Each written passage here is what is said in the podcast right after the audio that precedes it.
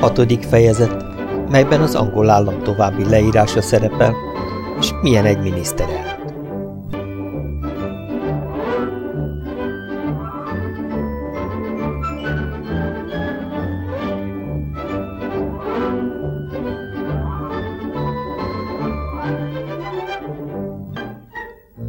Gazdám még mindig nem értette, milyen okok késztetik a bírákat arra, hogy zavart és nyugtalanságot csináljanak, szövetkezzenek az igazság megfojtására tisztán csak azért, hogy embertársaikkal szemben méltatlanságot cselekedjenek. Azt sem fogta fel, mikor magyaráztam, hogy ezt ők pénzért teszik. Nagy fáradtságomba került leírni neki a pénz használatát, az anyagokat, melyekből készül, és a fémek értékét. És hogyha egy jehunak sok van ebből az értékes anyagból, minden tehet, ami eszébe jut. Járhat finom ruhákba, lakhatik előkelő házakba, ehetik drága ételeket és italokat, s válogathat a legszebb nők közül. Éppen ezért, miután a pénz egyedül s magában mindent képvisel, a mi jehuink úgy vélik, soha se lehet elég belőle. Sem költésre, sem gyűjtésre, az szerint, amint tékozló vagy sugori természetű az illető. Így élvezi a gazdag a szegény munkájának gyümölcsét, és úgy aránylanak egymáshoz, mint egy az ezerhez. Hogy a mi népünk nagy tömege nyomorban él, és kicsiny pénzért napi robotba sínylődik, hogy néhány gazdag bőségben élhessen. Mindenre s még néhány részletre bővebben kitértem, de gazdám mindezt nem értette, mert abból a feltevésből indult ki, hogy minden állat kiveheti részét a föld terméséből, s főleg azok, akik a többi fölött uralkodnak. Ezért azt kívánta, magyarázzam meg neki, mit értek drága ételek alatt, s miért van erre szükség. Erre felsoroltam egy egész seregfogást úgy, ahogy eszembe jutottak, az elkészítés különböző módja szerint, és elmondtam, hogy a helyes elkészítéshez hány hajónak kell járni különböző országokban, ételhez s italhoz folyadékokat és fűszereket, mártásokat hozni, és még számtalan más kelléket. Biztosítottam őt, hogy a földgolyót legalább háromszor kell külön járni a hajónak, míg egy előkelőbb Jehu hogy megreggelizhet. Erre kijelentette, hogy bizony nagyon nyomorúságos egy ország lehet az, mely saját fiait nem bírja ellátni táplálékkal. De legjobban azon csodálkozik, hogy lehet az, hogy akkora földön, mint amilyennek hazámat lenni állítom, egy csepp víz ne legyen, s így a tengeren túró kapják az italt. Elmondtam, hogy Anglia, az én szeretett hazám, háromszor annyi élelmet termel, mint amennyit lakói elfogyaszthatnak. Italokat is, amelyek bogyókból sajtónak, vagy fák gyümölcséből. És minden egyebet, ami az életfenntartáshoz szükséges. De ahhoz, hogy a férfiak fényűzése és kicsapongása, és az asszonyok hiúsága kielégíthető legyen, terményeink nagy részét idegen országokba küldjük, és kapunk érte anyagot betegségre, bűnre és bolondságra. Innen van az, hogy egész sereg ember tartja fent életét koldulásból, rablásból, lopásból, csalásból, kerítésből, hízelkedésből, csábításból, hamis esküből, szédelgésből, játékból, hazugságból, csúszásmászásból, vesztegetésből, irkafirkálásból, időjóslásból, mérgezésből, lánykereskedelemből, szabad gondolkodásból, éneklésből, és más ilyen foglalatosságokból. Minden szovak fogalmát részletesen és csak nagy fáradtsággal értettem meg vele. Megértettem vele, hogy a bort nem azért hozzák idegen tartományból, mint a szükséget szenvednének vízbe vagy más italokba, hanem azért, mert ez egy olyan folyadék, mely felvidít bennünket azzal, hogy elhomályosítja eszünket, előzi szomorú gondolatainkat, vad és horihorgas képeket gyújt agyukban. Reményeket támaszt, s félelmet száműz. Egy időre felfüggeszt minden okoskodást, tagjaink használatát megzavarja, míg mély álomba nem merülünk. Igaz, hogy ezután rendesen betegen és lehangoltan ébredünk, s hogy e folyadék élvezete mindenféle betegséget okoz, s életünket kényelmetlenné és röviddé teszi.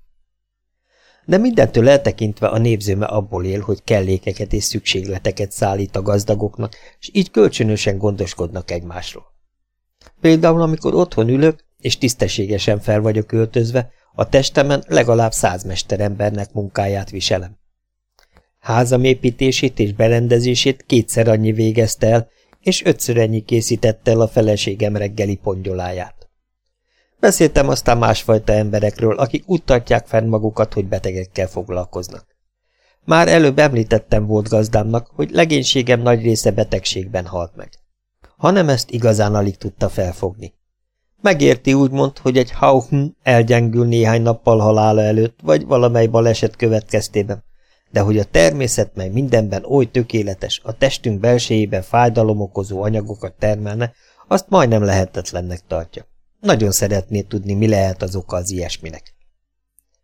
Elmagyaráztam, hogy mi ezerféle dolgot eszünk, amik egymással ellenkezőleg hatnak, hogy olyankor is eszünk, amikor nem vagyunk éhesek, és iszunk a szomjúság ingere nélkül, hogy egész éjszakákat üldögélünk erős pálinkák mellett, amik meggyújtják belső részeinket és siettetik, vagy hátráltatják az emésztést. Bujálkodó női jehúk betegségeket szereznek, amitől megrohad a csontja annak, aki megölelte őket, hogy ez és sok más betegség apáról fiúra száll, sokan születnek közülük bonyolult betegségekkel testükben, hogy a végtelenben nyúlna, ha minden betegséget elmondanék. Mert van legalább 600. A test minden részébe, belül és kívül. Az egyes tagokon és az egészen. Minden betegségek orvoslására néhányan közülük a betegség gyógyítás mesterségében nevelkednek fel. S tekintve, hogy véletlenül magam is ilyen vagyok, gazdám iránti hódolatból szívesen feltárnám előtte módszerünk egész titkát. Alapelvünk abban összpontosul, hogy minden betegség oka a túlterhelés. Ebből oda következtetünk, hogy a test állandó kiürítése szükséges akár természetes úton, akár felül a szájon keresztül.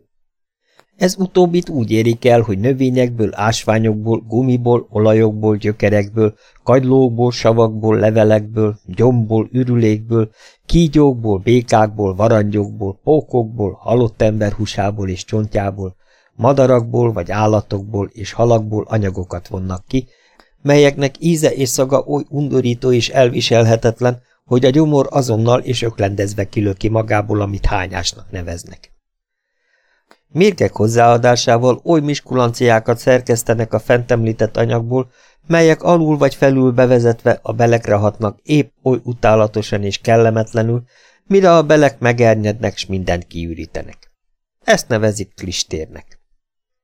Miután a természet, mint ahogy az orvosok állítják, a test felső nyílását szilárd és folyékony táplálékok bevezetésére, az alsót pedig azok kivezetésére rendelte, tehát az orvosművészet felállította azt a lángészre való alapelvet, hogy a természetet, ha valami betegség megzavarta, úgy lehet megint eredeti állapotába visszaráncigálni, hogy a testet éppen ellenkező módon kezeljük, felcserélve a nyílások szerepeit, amennyiben szilárd és folyékony anyagokat hátul bevezetünk, és a szájon keresztül kivezetünk. De mindezen valódi betegségeken kívül vannak még képzelt betegségek, amiket az orvosok képzelt orvossággal gyógyítanak. Sokféle van, és sokféle gyógyszer is. Mindegyik más névvel, főleg nőnemű jehúk használatára. Legfőbb tehetsége az orvostudománynak azonban a jövendőlés, mely legtöbb esetben beválik. Ők megjósolják, hogy a beteg meghal, amit ez rossz indulatú betegségek alkalmával többnyire teszik, akkor meg is hal a beteg. Ha véletlenül gyógyulni kezd a beteg, egy nagyobb adag orvossággal mégis be tudják bizonyítani, hogy nem voltak hamis proféták. Így módon nagy hasznára vannak például házastársaknak, kik már megunták egymást, és sokszor az államnak is, melynek miniszterét vagy uralkodóját éppen kezelik. Egy-néhány alkalommal már beszéltem gazdámnak az uralkodásról általában, és különösen a mi kitűnő államszervezetünkről, mely az egész világ bámulatát és irítségét felkeltette. De most, hogy így szóba került egy miniszter, felszólított. Beszéljem el, mit értenek a jehuke fogalom alatt.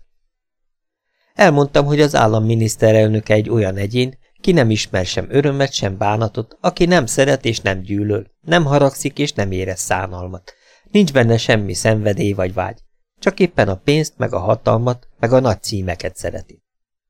Sokféle dologról tud beszélni, kivéve azokat, amiket magába gondol. Igazat is mond néha, ha azt remeli, hogy hazugságnak veszik. De másként, amit hazudik, becsületes őszinteséggel óhajtja, hogy az ember igaznak tartsa. Aki azt akarja, hogy a miniszterelnök becsülje őt, csak rosszat beszéljen a háta mögött, és tekintse magát elveszettnek az, akiről a miniszterelnök jót mondott. A legrosszabb jel azonban mégis az, mikor a miniszterelnök megígér valamit. Ha pláne a szavával erősíti meg, olyankor az okos ember felad minden reményt, és valami egyébhez fog. Három módja van annak, hogy az ember miniszterelnök ki legyen. Az első az, hogy az ember okosan rendelkezzék feleségéről, lányáról, nővéréről. A másik elárulni és kiintrikázni az elődöt. A harmadik vadhévvel szavarni nyilvános gyülekezetekben az udvar romlottsága ellen. Okos uralkodó a három jelölt közül az utóbbit választja. Az ilyen buzgó lelkek rendszeresen leghűbb és legkezesebb szolgái uruk akaratának. Az ilyen miniszterek, ha végre megkapják kinevezésüket, többnyire megvesztegetik az országgyűlést, és végre valamely esemény, úgynevezett indemnity következtébe megkimélik magukat a következményektől, és megrakottan visszavonulnak a nyilvánosság küzdő teréről. A miniszterelnök palotája tulajdonképpen egyetem, ahol a minisztercsemeték nevelkednek. Szolgák, lakályok, kapusok és portások ellesve mesterük szokásait végre maguk is miniszterelnökké lesznek, ha a három fő a vakmerőségben, hazudozásban és vesztegetésben kitűntek. A miniszterelnököt többnyire valami elpirult lotyó vagy kedvenc lovász fiú kormányozza. Ezek a csatornák, melyeken keresztül a közigazgatás minden forrása áthalad. Ezek végső fogalmazásban a királyság tulajdonképpeni kormányzói. Egy napon gazdám, amikor az ország nemességéről beszéltem, váratlan bókkal illetett, melyet meg sem érdemeltem. Azt mondta, hogy nyilván valami előkelő nemesi családból származom, mert színben, tisztességben és mozdulatokban kiválok az ő országainak minden jehújabb közül, bár úgy látszik ez ügyességem és erőm rovására megy. De hát persze arra is gondolni kell, hogy egészben másképp élek, mint ők, és különben is. Nem csak, hogy beszélni tudok, de még az értelem halvány lehetősége is felelhető nálam. Legalábbis a jehók között csodaszámba megy ennyi értelem. Megérezte, hogy a hauptnak között a fehér, a vörös és a szürke nem oly szép alakú, mint a gesztenye barna, az almáspej és a fekete. Előbbiek nem is oly értelmesek, s tehetségük is fogyatékosabb. Éppen ezért szolgák maradnak véges végig, s természetellenes volna, ha ebből az állapotból kiemelnők őket. Alázatosan megköszöntem nagyságos gazdámnak, hogy ilyen jó véleménnyel van rólam. Egyúttal azonban közöltem vele, hogy nem vagyok magas származású, szüleim egyszerű, tisztes emberek, akik éppen csak, hogy rendes nevelésbe részesíthettek, és hogy a nemességnek közöttünk egészen más jelentősége van, mint ahogy ő képzeli. A mi fiatal nemeseinket gyerekkoruktól fogva tétlenségben és fényűzésben nevelik. Mihest módjuk van rá, elfecsélik erőiket és rút betegségeket szednek föl. Midőn vagyonukat eltékozolták, valami alacsony sorsú és kellemetlen nőt vesznek el feleségül a pénz miatt, akit aztán gyűlölnek és megvetnek. Az ilyen házasságból többnyire idétlen, vérbajos és nyomorék gyermekek származnak. Két-három nemzedéken túl nem is él a család. Ha csak az anya nem okosabb, és gyermekeinek apját a szomszédság és egészséges cselédség köreiből nem válogatja, nehogy a család tönkre menjen. Elmondtam, hogy betegség és gyöngetest, pegyhűtt arcbőr és soványság a nemesi vérleg biztosabb jele. Éppen ezért az egészséges, erőteljes külső, nemes családokban már is gyanús, és ilyenkor a világ felteszi, hogy a valódi apa holmi kocsis vagy más lehetett. A test tökéletlensége együtt jár a lélek betegségeivel. Nemeseink mind splínesek, fáradtak, tudatlanok, szeszélyesek, érzékiek és elbizakodottak. E kitűnő társaság beleegyezése nélkül nem lehet nálunk törvényt alkotni, megváltoztatni vagy felfüggeszteni. Egyúttal belőlük alakul a legfőbb, fellebbezhetetlen bíróság.